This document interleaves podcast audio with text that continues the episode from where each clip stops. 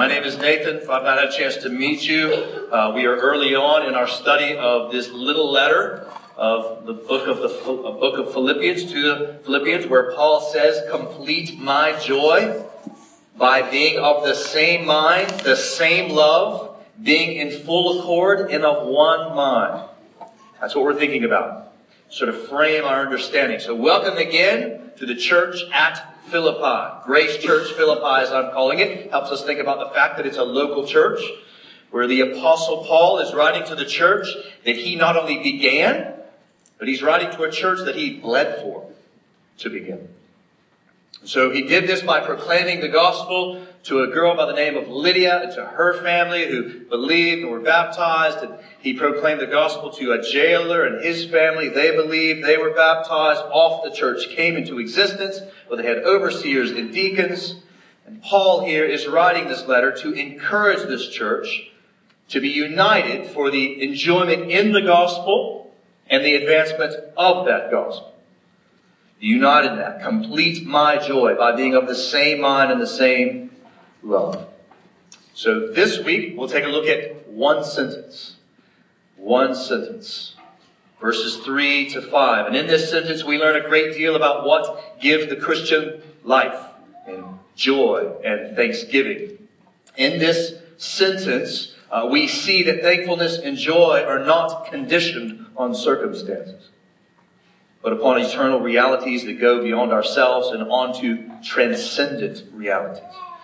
So thanksgiving and joy are found in the partnership of the work of the gospel. I'm going to read verses 1 down to 5. Philippians chapter 1.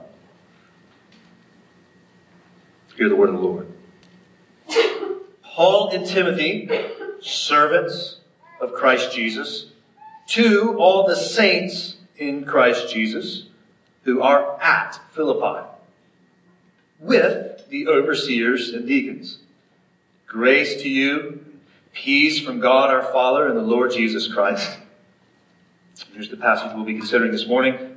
I thank my God in all my remembrance of you, always in every prayer of mine, for you all making my prayer with joy.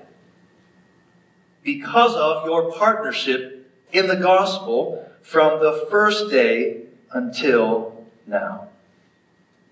One sentence that encapsulates what we're going to consider this morning. One sentence, one admonition to you, Restoration Church. And here it is. Pursue the fellowship of the gospel for the joy of your soul. Pursue the fellowship of the gospel for the joy of your soul. So in this sentence, Paul thanks that thanks the, the God, his God. He, notice he says there, my God. So God can be said to be mine. He thanks my God every time he remembers Grace Church Philippi. Every time he prays for them, he does so, we see, with joy and thanksgiving. Paul thanks his God every time he remembers Grace Church Philippi as he prays for them. And he prays for them every time he prays for them with joy. Now that statement, guys, is about as countercultural a statement as you will find in the Bible. So what we all want is joy, right? Everybody in the room, I, I think it's fair to say we all want joy. And we are told to find joy in a thousand ways in the American week. But the way that Paul finds joy is not the way that we're told to find joy throughout our week here in 21st century America. Let me rehearse for you, friends, the circumstances of Paul.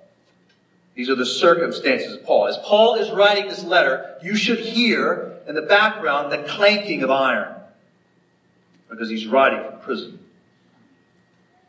Paul is writing from this prison, probably in Rome, far from his home, far from his most closest friends and closest allies. Look down there in verses 13 and 14. You can see there, chapter 1, when he's writing from prison. Paul is writing from, as it were, the kind of state penitentiary. The reason why Paul is in jail is for the same reason he finds joy in considering Grace Church Philippi. Paul is imprisoned for doing nothing other than preaching the gospel. He is advocating to Roman citizens that Christ is the king and Caesar is nothing but a bit player on the timeline of human history. Paul was converted out of a prominent position. He was ushered into a church where he was then trained up and sent out of that church, where he would be inconvenienced time and again. Out of his love for God, this gospel, this treasure that he found hidden in a, hidden in a field. Paul walked untold miles. He did what was needed to make enough money to keep going and put food in his belly. He was beaten to within an inch of his life numerous times. He was uh, found shipwrecked numerous times. He got caught up in uh, all kinds of things. He was, he was told never to enter towns again. He was made fun of over and over again. He never enjoyed the love of a wife or children. He even had some of his own converts making fun of his preaching in favor of others. He had fellow brothers of the faith not trust his leadership and then leave the mission field. He even had fellow laborers leave the faith entirely while on the mission field because of their love for this world. And this is not to mention the pain of watching churches that he planted begin to fracture by believing false gospels. And yet, we find Paul here joyful in prison as he considers Grace Church even though the gospel he has been laboring for has caused untold harm and difficulties, untold grief and disappointment, even though the gospel he says is good news has given his life a lot of bad news, he remains joyful when he considers Grace Church Philippi. Yes, friends, Paul is countercultural. He does not allow the current state of world affairs or his own personal affairs to dictate his joy. His joy is rooted in unchanging, transcendent realities that result in an attitude of joy. An attitude of joy. Yes, for Paul, joy was not an emotion per se, or a mood or a feeling. Joy was an attitude that was rooted in the truth of the gospel. I thank my God, note the words, in all my remembrance of you. Always, in every prayer of mine, for you all making my prayer with joy. It's hard to find someone like Paul that chooses not to orient themselves upon their life experiences or their, their circumstances. It's hard to find someone that chooses to orient themselves around an attitude of joy. It's hard to find a person like this. And yet, friends, you should know they exist. They exist here. We see it in Paul. We can think back to uh, the year 1555, uh, where in Oxford, England, a guy by the name of Latimer and a guy by the name of Ridley, who loved Jesus, had been changed by the gospel of Jesus Christ. And because they believed in, by, in grace through faith that leads to salvation, they were burned at the stake for that gospel. And as they were getting ready to be burned, the fires began to stoke. Latimer says to his brother in Christ, Ridley, as people looked at them about to be burned for the gospel, says to his brother, Be of good comfort, Mr. Ridley, and play the man. We shall this day light such a candle by God's grace in England as I trust shall never be put out. Think you could die like that? I can think of members of this church that have been shut out of their families because they trusted Christ. I can think of our sister Diana Moreno, who I just saw this morning, who's been had her uh, health severely tested, and yet she smiles. Trust Jesus. Friends, our joy cannot be rooted in our circumstances because no matter how bad the news may get for us, the best news is always in front of us. Amen. Therefore, we can certainly mourn. We should mourn, in fact. We should grieve injustices and personal tragedies and disappointments, but we do so differently from the world. We do so with hope. With hope. The Lord gives and the Lord takes away. Isn't that what Job said? Blessed be the name of the Lord. So where does Paul then find or root himself in this attitude of thanksgiving and joy to God? Where? Let's try to be a little more instructed. Look again at verse 4. Always in every prayer of mine for you all, making my prayer with joy. Because of, here's our answer, your partnership in the gospel. From the first day until now.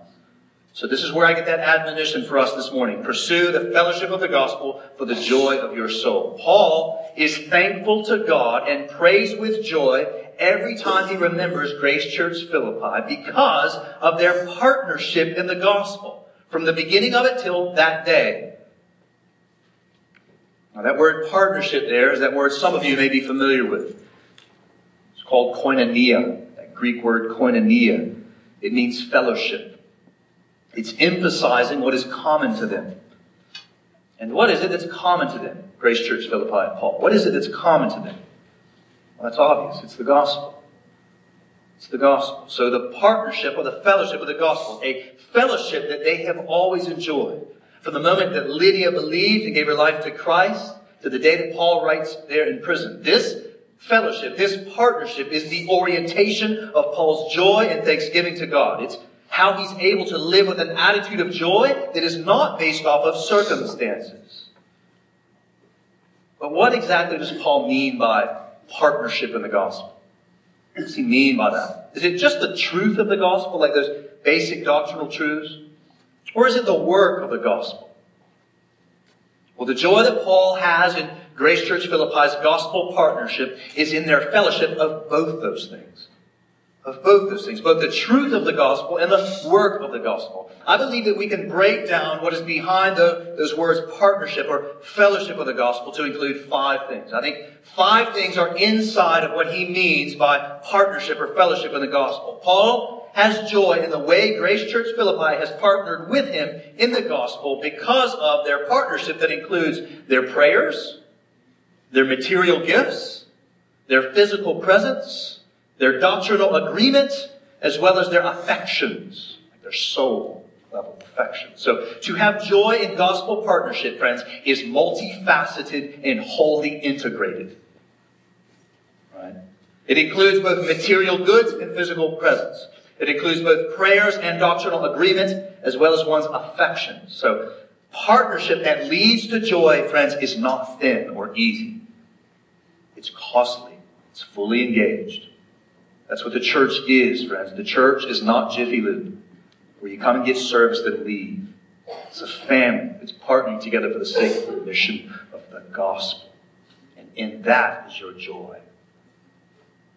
So let's take a look at each of those partnerships that we have in the gospel that we too might know the joy that Paul knows and have thanks to God for this partnership. Let's look at those, those five things. I said to begin with, to partner in the gospel includes prayer includes prayer. So we can see how Paul is praying for them in this very verse. Uh, just down, look down at verses 9 to 11.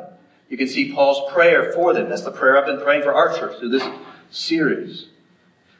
And so while we have no explicit reference to Grace Church Philippi's prayer for Paul, we can easily assume that if they're sacrificing their people and their treasures, that they too are lifting up prayers for the work of the gospel in the life of Paul.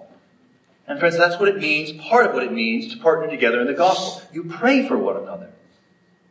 You pray for one another. Prayer is answering the work and the word of God with praise and thanksgivings and confessions and petitions. Prayer is not merely requesting things for one another. Prayer, as we see here, is thanking God for one another. Gospel partnerships pray for one another, and in so doing, they have joy in considering that partnership. And so that's why, friends, we devote so much time to prayer here on Sunday mornings. I am sure that one or two of you have probably thought, my goodness, those prayers that Joey prays are so long. This is why we do this. Because we have these gospel partnerships and we're praying for other people. You heard our brother pray for us this morning. We pray for the other gospel believing churches in and around us right here in our own city. Uh, we're not competing with them. I love what the brother said earlier. Their joy is our joy, and our joy is their joy. We're all together in this thing. We pray for other gospel organizations that are administering needs to our city and around the world. As we pray and we exhibit, we rehearse, we display our partnership in the gospel together.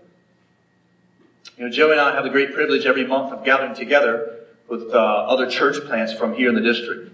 Uh, they meet in our offices. We just had one last week. We get together about five other churches in addition to some other interns and other pastors We have a room full of people from all around the city, and we get together once a month, and we talk about things, and we pray together. And as we pray together, we find that our partnership before each other begins to build, and we become like family.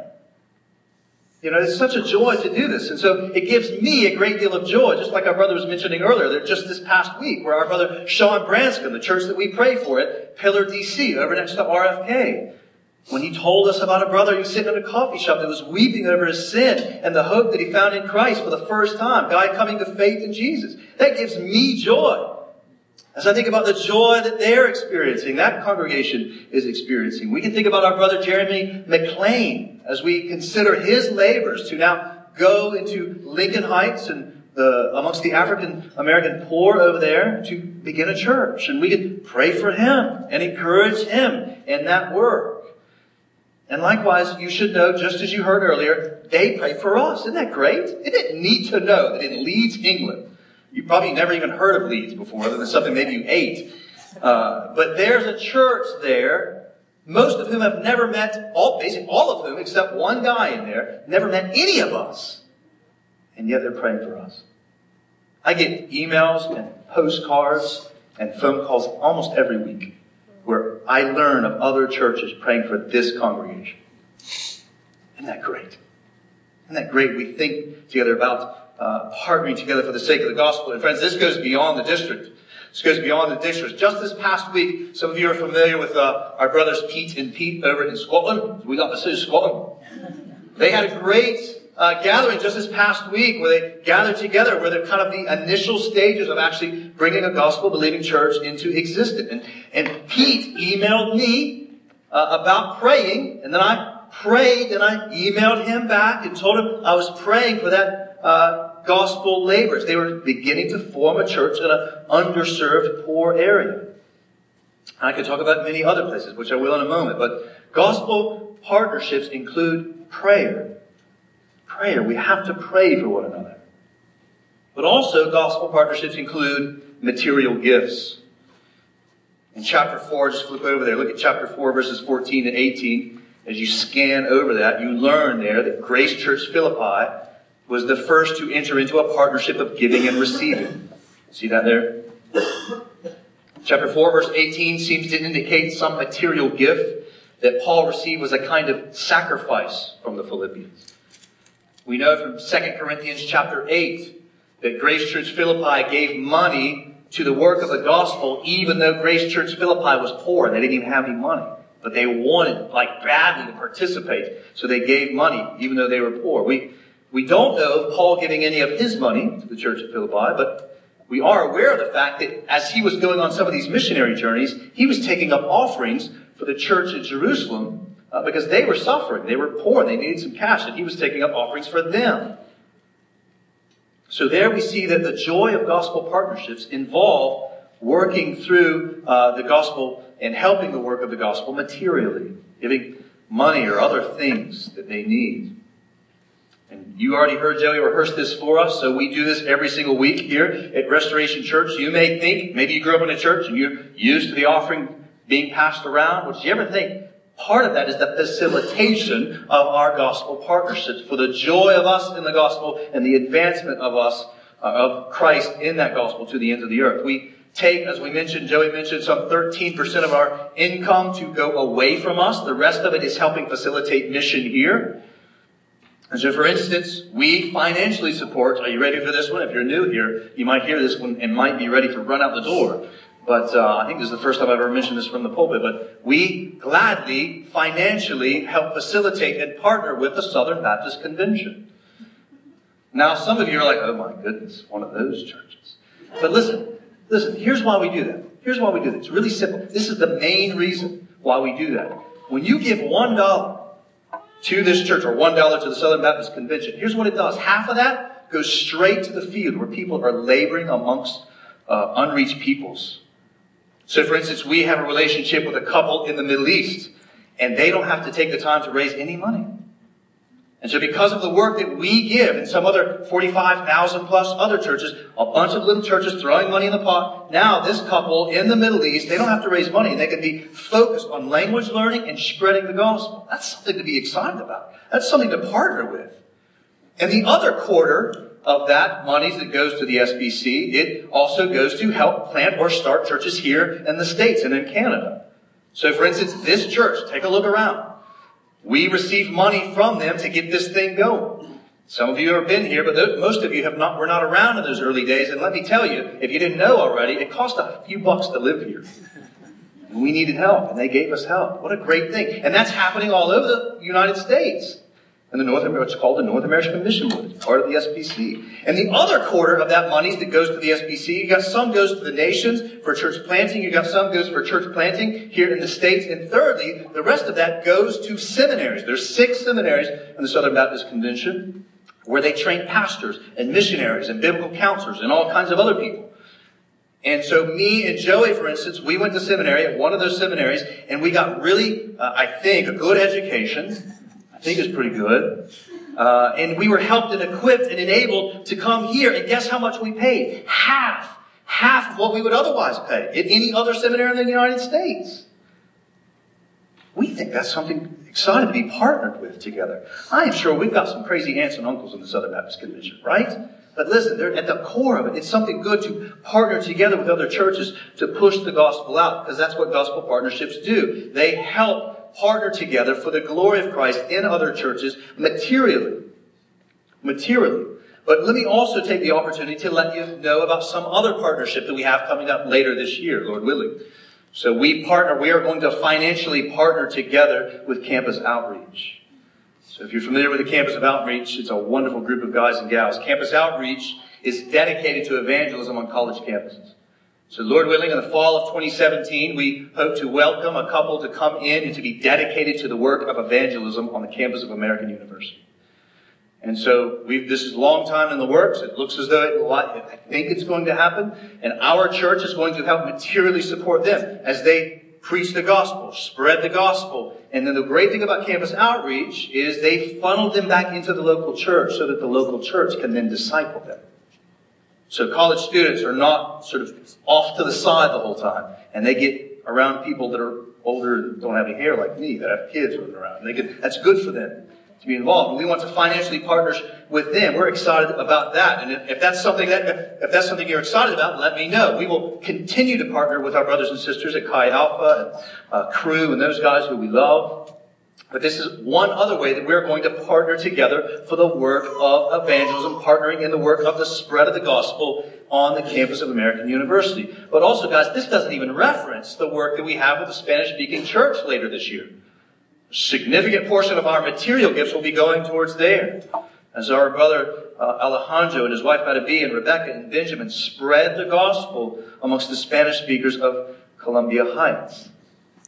Now, I share this information not, to be clear, not to pat ourselves on the back, but instead to encourage your joy in partnering together materially for the sake of the gospel here in DC and abroad. Because that's what gospel partnerships do. We pray and we also materially help. But thirdly, gospel partnerships also include physical presence. The work of prayer and material support is critical in the work of partnering together for the joy of all peoples. But the level of partnerships are really seen when churches begin to give their people. That's when you really begin to see it. So in chapter 2 there, look at chapter 2, Paul mentions how he plans to send Timothy to Grace Church Philippi. Do you see that there? You can find it there uh, in verse 19. Chapter 2, verse 19. Paul's going to send Timothy. Now think about that. He's writing in prison, and he's going to send, he's thinking about people he could send back to Grace Church Philippi. But also, guys, remember the occasion of this letter. The Philippians sent their own servant, Epaphroditus, to Paul there in Rome to encourage him in the prison. So Grace Church Philippi sent him. They sent one from their own to him to encourage him. And so there we see Paul then is going to send Epaphroditus back to Grace, Grace Church Philippi for the work of the gospel. And guys, this is what happens. This is what happens. The most complete gospel partnerships, there's not only a spiritual investment, there's a physical investment. There is a kind of giving and receiving of people for the equipping and encouraging so that the gospel would advance in the best way possible. One of my favorite trips since beginning this church uh, was uh, after training and helping AJ up here or in the early stages of the church, we sent him off to an unreached people group in Russia. And after he was there for a time, me and Eric hopped on a plane and went to Russia to encourage him, right? to help him, to equip him, to pray with him, to bring him taco seasoning and barbecue sauce, which is encouraging apparently to AJ. but after we were there for a time, we, I then we, I led that the team there in a retreat. They just didn't have to prepare anything. I just could encourage them and refresh them in the gospel. So we sent physical people over there, and they sent him back. For better for worse, here he is. But I also love to tell the story of Joe and Janae, our brother and sister, where just this past year we, we have that partnership there in the Middle East, and they went out to visit some workers of the Samaritan's Purse. And they went there, physically went there, and went over to the workers of the Samaritan's Purse to encourage them to learn about the work that's going on there in a very difficult region. And as they were sharing with them and listening to the workers of Samaritan's Purse, one of the workers began to weep because of how encouraged he was that people from a local church would send their people to him just to learn about how the work is going and how they can pray for them. And he said to them, and you could talk to Joe and Janae about this, he said to them, I wish more churches did this. Sent their people, physical presence, come over there just to encourage them, to equip them, to spread the good news alongside of them. And we can imagine the kind of fuel that it gave not only them, but the other workers we partner with there in the Middle East. I can think about the church that planted us, North Wake Church in Wake Forest, North Carolina. They helped us do evangelism in the early days. They helped us serve the city. They sent us people to preach because we didn't really know what we were doing in preaching. I don't know if we still do, but we're giving it a go. Uh, we, they sent us people to help with music, to help us sing, they came here just to pray with us. They came to laugh with us. And I can tell you guys, that was really encouraging for us. Because in those early days, we didn't have anybody. It was lonely here.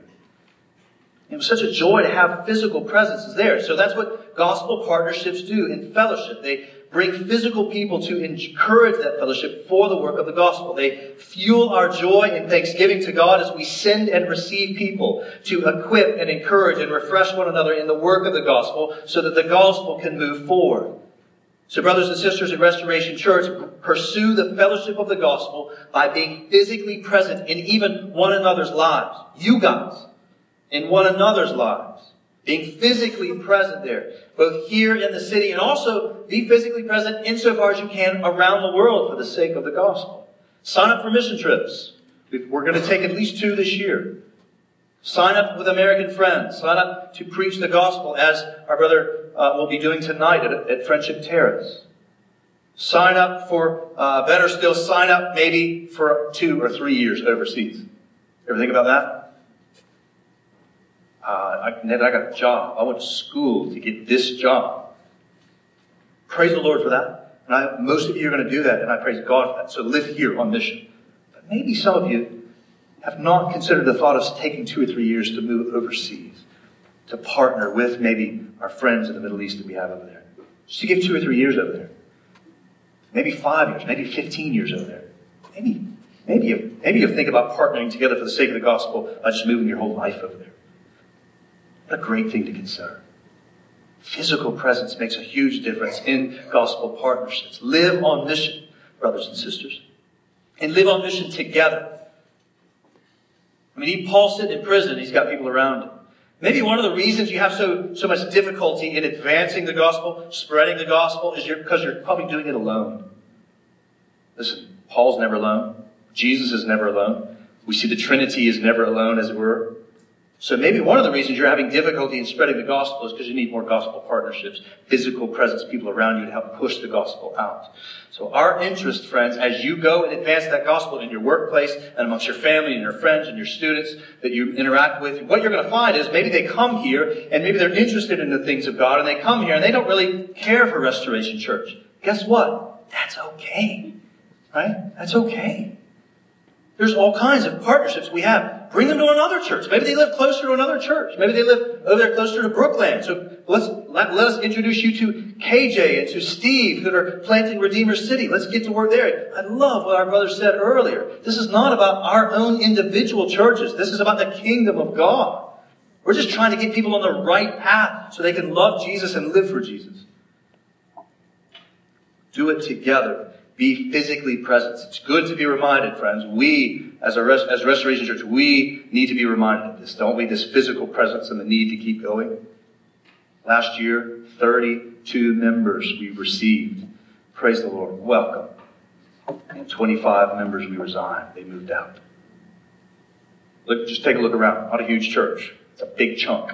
32 came in last year, 25 went out. We're giving and receiving physical presence a lot, right? And this is good. Right? Trust me, I'm partially, I'm preaching to myself when I say that. Right? This is good because we're spreading the good news. So we should be happy about this. Think about the people that came here, were equipped, built up, and went back to another church, and now that community is going to be stronger.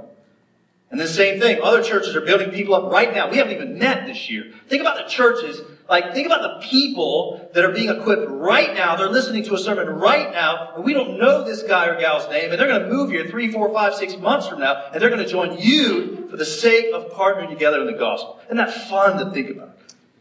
Banding together, physical presence, arm in arm, linked together for the sake of the glories of Christ. But, friends, we need to move on. Gospel partnerships not only include prayer and material gifts and physical presence, they also include gospel partnerships also has to include doctrinal agreement. Have to. We have to believe in what we have to agree, partner on fellowship and be united in what the gospel is and what it isn't. Now, this might be one of the easiest things to miss because it's so obvious in the letters of Paul. Sort of like saying clouds are white and the sky is blue until someone starts saying the clouds are green and the sky is orange. And in chapter 3, Paul spends a good bit of time warning Grace Church Philippi that there are people out there trying to distort the teaching of the gospel. Look at chapter 3, you can see that. There's people out there trying to distort the teaching of the gospel, or they're trying to entirely reject the teaching of the gospel. The occasion of all of Paul's letters, think about this. The occasion of all of Paul's letters is trying to correct or clarify what the gospel is and what it means to live it out. Perhaps the best example of this is the letter to the church, the Galatian churches. The whole point of that letter in the book of Galatians is to correct how people were teaching that there were works that were to be added on to believing in Christ so that they would then save you. Paul calls that idea of adding works to faith anathema. Really bad. That's what anathema means. All right? Really, really bad. Paul knows and believes that there is something that is proper uh, that is the proper understanding of the gospel and an improper understanding of the gospel. And not only does he know that, he's writing to clarify the gospel in order to preserve that teaching of the gospel from being corrupted as it is enjoyed and advanced around the globe. See, he knows that when there is unity in the teaching of the gospel, there is power, there is freedom, there is forgiveness, there's love. And he knows how easily that gospel can be distorted or rejected and he knows that when that gospel gets distorted and rejected, it leads to slavery and death. And so Paul's joy in Grace Church Philippi is fueled at the unity they have in the teaching or the doctrine of the gospel. He's writing here to keep that up so that they won't lose it. Seems to be, seems to have some crack, cracks or fractures at the edges of Grace Church Philippi this doctrine. There might be some cracks. I think that's the occasion of the letter. And he's writing here just to kind of take some concrete and fill up those fractures on the edge to make sure they're still united for the mission of the gospel. And so I wonder, maybe some of you are here this morning because you want to know exactly what the gospel is. We talk about the agreement of the gospel, the teaching of the gospel, and maybe some of you are going, well, what exactly is it, Nathan? Well, that's a great question. The gospel in its most basic teaching. We can talk about all kinds of implications of the gospel, but the gospel in its most basic teaching is this. God is holy, meaning he is set apart from us and pure. We have sinned against him. We are not like God. And because of that, we have been separated from him. And God has decided in his infinite love and kindness to partner with us in sending his son to come and to live a sinless life, the life that we should have lived. And though he did no wrong, he was sent to a cross.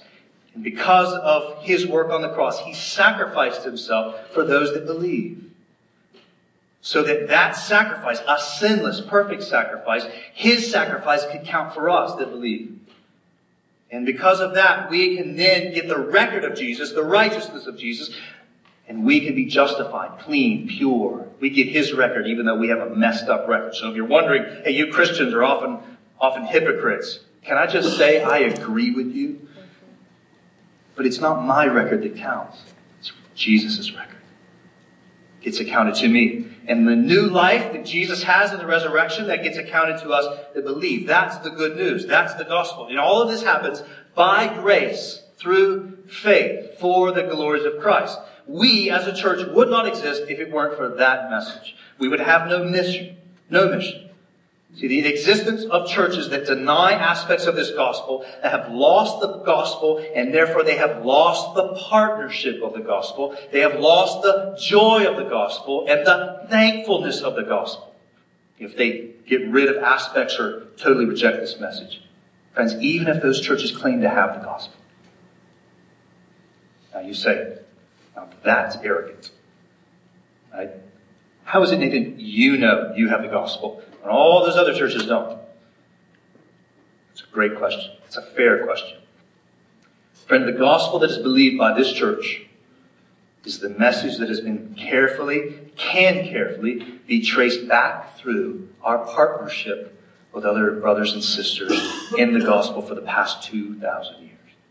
The gospel that is believed here can be traced back to other, through other gospel believing brothers and sisters as it is rooted in the scriptures. So the so-called gospel that say Jehovah Witnesses or Mormons believe, that was deemed false, guys. If you just do a basic understanding of church history, or most importantly, read the Bible, that, that gospel, Jehovah Witnesses and Mormons, was deemed false hundreds and hundreds of years ago. The same could be said of other church movements that try to distort the gospel by emphasizing some work that we have to do in order to be saved.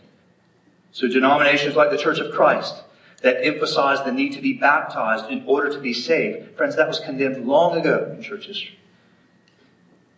And so the way that we can know that we have the true gospel, not a false gospel, is not by evaluating ourselves, but by evaluating the teaching of the Bible as it has been confirmed by 2,000 years of church history. And friends, this is why the Protestant Reformation is so important. We get to celebrate the 500th anniversary of it this year. 500 years ago, there were men and women that reformed the church through their clarifying the gospel that had become veiled in the Roman Catholic Church. So it's important to note that in the Reformation, these leaders did not create a new wing of the church or a new thing in the church called the Protestant church. They didn't create a new thing. They were simply recovering the old teaching of the gospel that became difficult to see because the Catholic Church's emphasis on works or sacraments that we have to do instead of the work, the finished work that Christ had done. They didn't come up with anything new. They were recovering the true gospel. So many men and women, like Latimer and Ridley that I told you about earlier, that died for the gospel, they knew it, that that was important. That was good to die for that because they wanted to clarify the gospel for the sake of gospel partnership. But also, friend, also, if you're asking that question, how is it you know you have the true gospel? You should know that those of us that believe this gospel, we did not come to believe it on our own. We believe that we're saved by grace. We believe that Christ loved us while we were enemies. We are not redeemed by our religious deeds or intellectual achievements. And we believe that we were saved by grace through faith. Meaning, meaning Christ saved us. We did not save ourselves.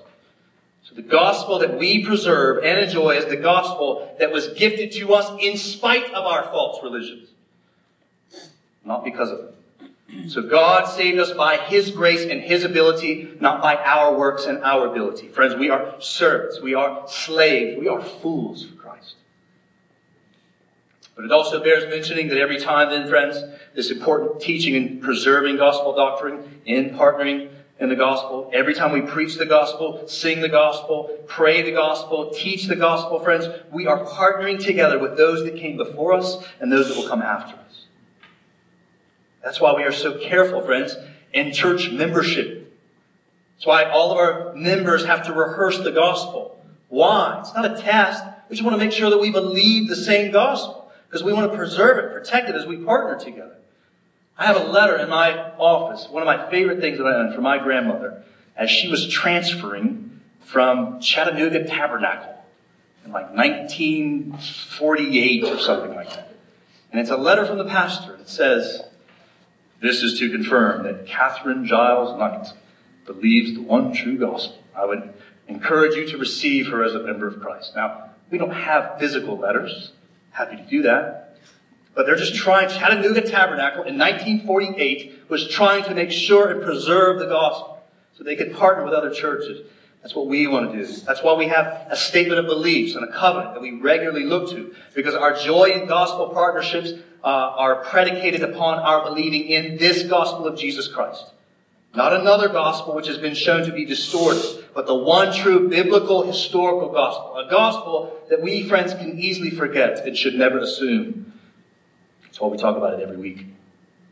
And so we join together with other churches and organizations that believe the gospel as it has been preserved and will be preserved down through the ages until Jesus returns. And so to have joy and thanksgiving in gospel partnerships, friends, we must be careful to protect, to promote, to propagate the true gospel. But lastly, when Paul says he thanks God every time he remembers them in prayer with joy because of the partnership of the gospel, he also includes the affection affections. See, our affections, friends, are the seat of our soul. It includes our will and our emotions. So gospel partnerships need the involvement of our affections if they're going to give us joy. Now that seems about the most obvious thing I could say this morning, right? If we're going to be affectionate, if we're going to have joy, we have to have, have joy, right? Joy and thanksgiving are affection in and of themselves. And so we should expect that gospel partnerships should not involve just our wallets or our prayers or even just our physical presence, but our affections. Our affections. So look at verse 8 down there, chapter 1. Notice the presence of Paul's affections for Grace Church Philippi in their partnership. How I yearn for you all with the affection of Christ Jesus. Look over at chapter 2, verse 1. So if there is any encouragement in Christ, any comfort from love, any participation in the Spirit, and affection and sympathy. And we see this going back from Grace Church Philippi being affectionate towards Paul. In considering the gift the church sent him in chapter 4, verse 14, Paul understands that to be a, level of kindness from Grace Church Philippi It involves his affections. And so, Restoration Church, if we are going to come to enjoy the gospel and have gospel partnership like Paul did, we must not only involve our prayers or our doctrines or our material gifts or our people, we must include our affections, not just our mental assent that those are good things to do. Like giving money. Yeah, that's good. We should do that. Excellent. Here's a dollar. Right? Affection. No, what?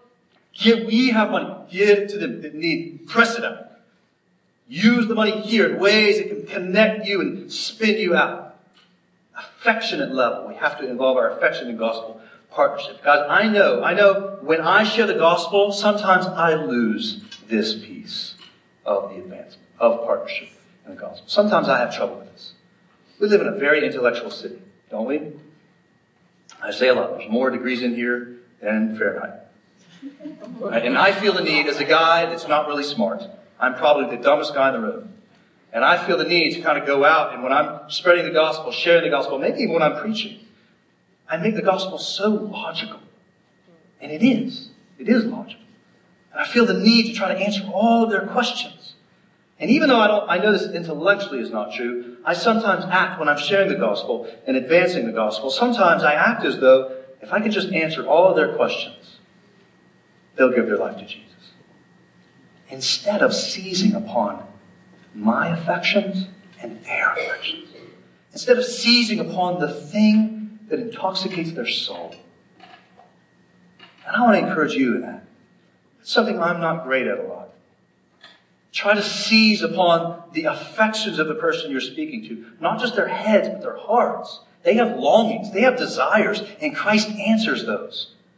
And help them see that with your, with your, I don't, you know, you don't have to throw your hands up like me and raise your voice or just somehow communicate. This gospel is big. It includes not just our minds, but our hearts. Be affectionate in your mission with the gospel. Share with them. See, sometimes when I share the gospel, it's sort of like, uh, it's like I'm getting people to sign up for gym memberships. Right? That's how I, I, I you know, listen, so scientifically speaking, right? If you work out, you'll feel better. And then you'll live longer. You have longer life, right? And look at these wonderful benefits that you have here in our gym. There's a bench over there, there's some exercise equipment over there, and it'll just be one small cost to you. Sign up now for your gym membership. That's how I treat the gospel sometimes. Use your affection. The best gospel partnerships are the ones that we are involved with beyond the peripheral, but into the heart level. Joey prayed for it earlier. I love to consider the gospel partnership we have with Capitol Hill Baptist Church. Sometimes I'm brought to tears at how they affectionately partner with us. Because for them, that partnership that we have between these two churches is more than just accounting. They care about us. They're. If you, many of you have sat in their service where they hear, they're praying for us. They're giving us their people. Some we have members of, this, of their church and they're now members of this church. So they're physically present. They're giving us money. They're praying. They're preserving doctrine. And they find joy when they hear of the work that's going on here. And I think about the partnerships that you guys have at the affectionate level with yourselves. I was thinking about it as I was putting this sermon together, and it brought me to tears the thought of the number of you that have brought crackers and Sprite in this wonderful norovirus season to each other. And you've dropped off crackers and Sprite on the front doorstep and walked away. that's God, that's affectionate partnering. Maybe not for the advancement of the gospel, but you're showing your love for them. Right? I can think about the ways that you guys have uh, wept with those that lost loved ones. I'm thinking about the ways that those of you who you've wept with people that have had miscarriages. I think about the joy that you guys have had with one another when there's been new births and marriages. I've watched you guys partner together in that way at the affectionate level. Just this past week, I was rejoicing with Andrew as we considered all the time we prayed for his mom to come to faith in Christ. And guess what? She did. Hallelujah. And we're partnering now. You see that? And now, if y'all know this story, sidetrack, so like she, she did not, she didn't want him to go to England. She wanted him to stay here. And now she comes to faith and now he's telling me about how excited she is that he's there. Transformation. I have joy. She has joy. Andrew has joy. That's gospel partnership. And you guys are doing that with each other. You're crying, you're weeping, you're spurring each other on.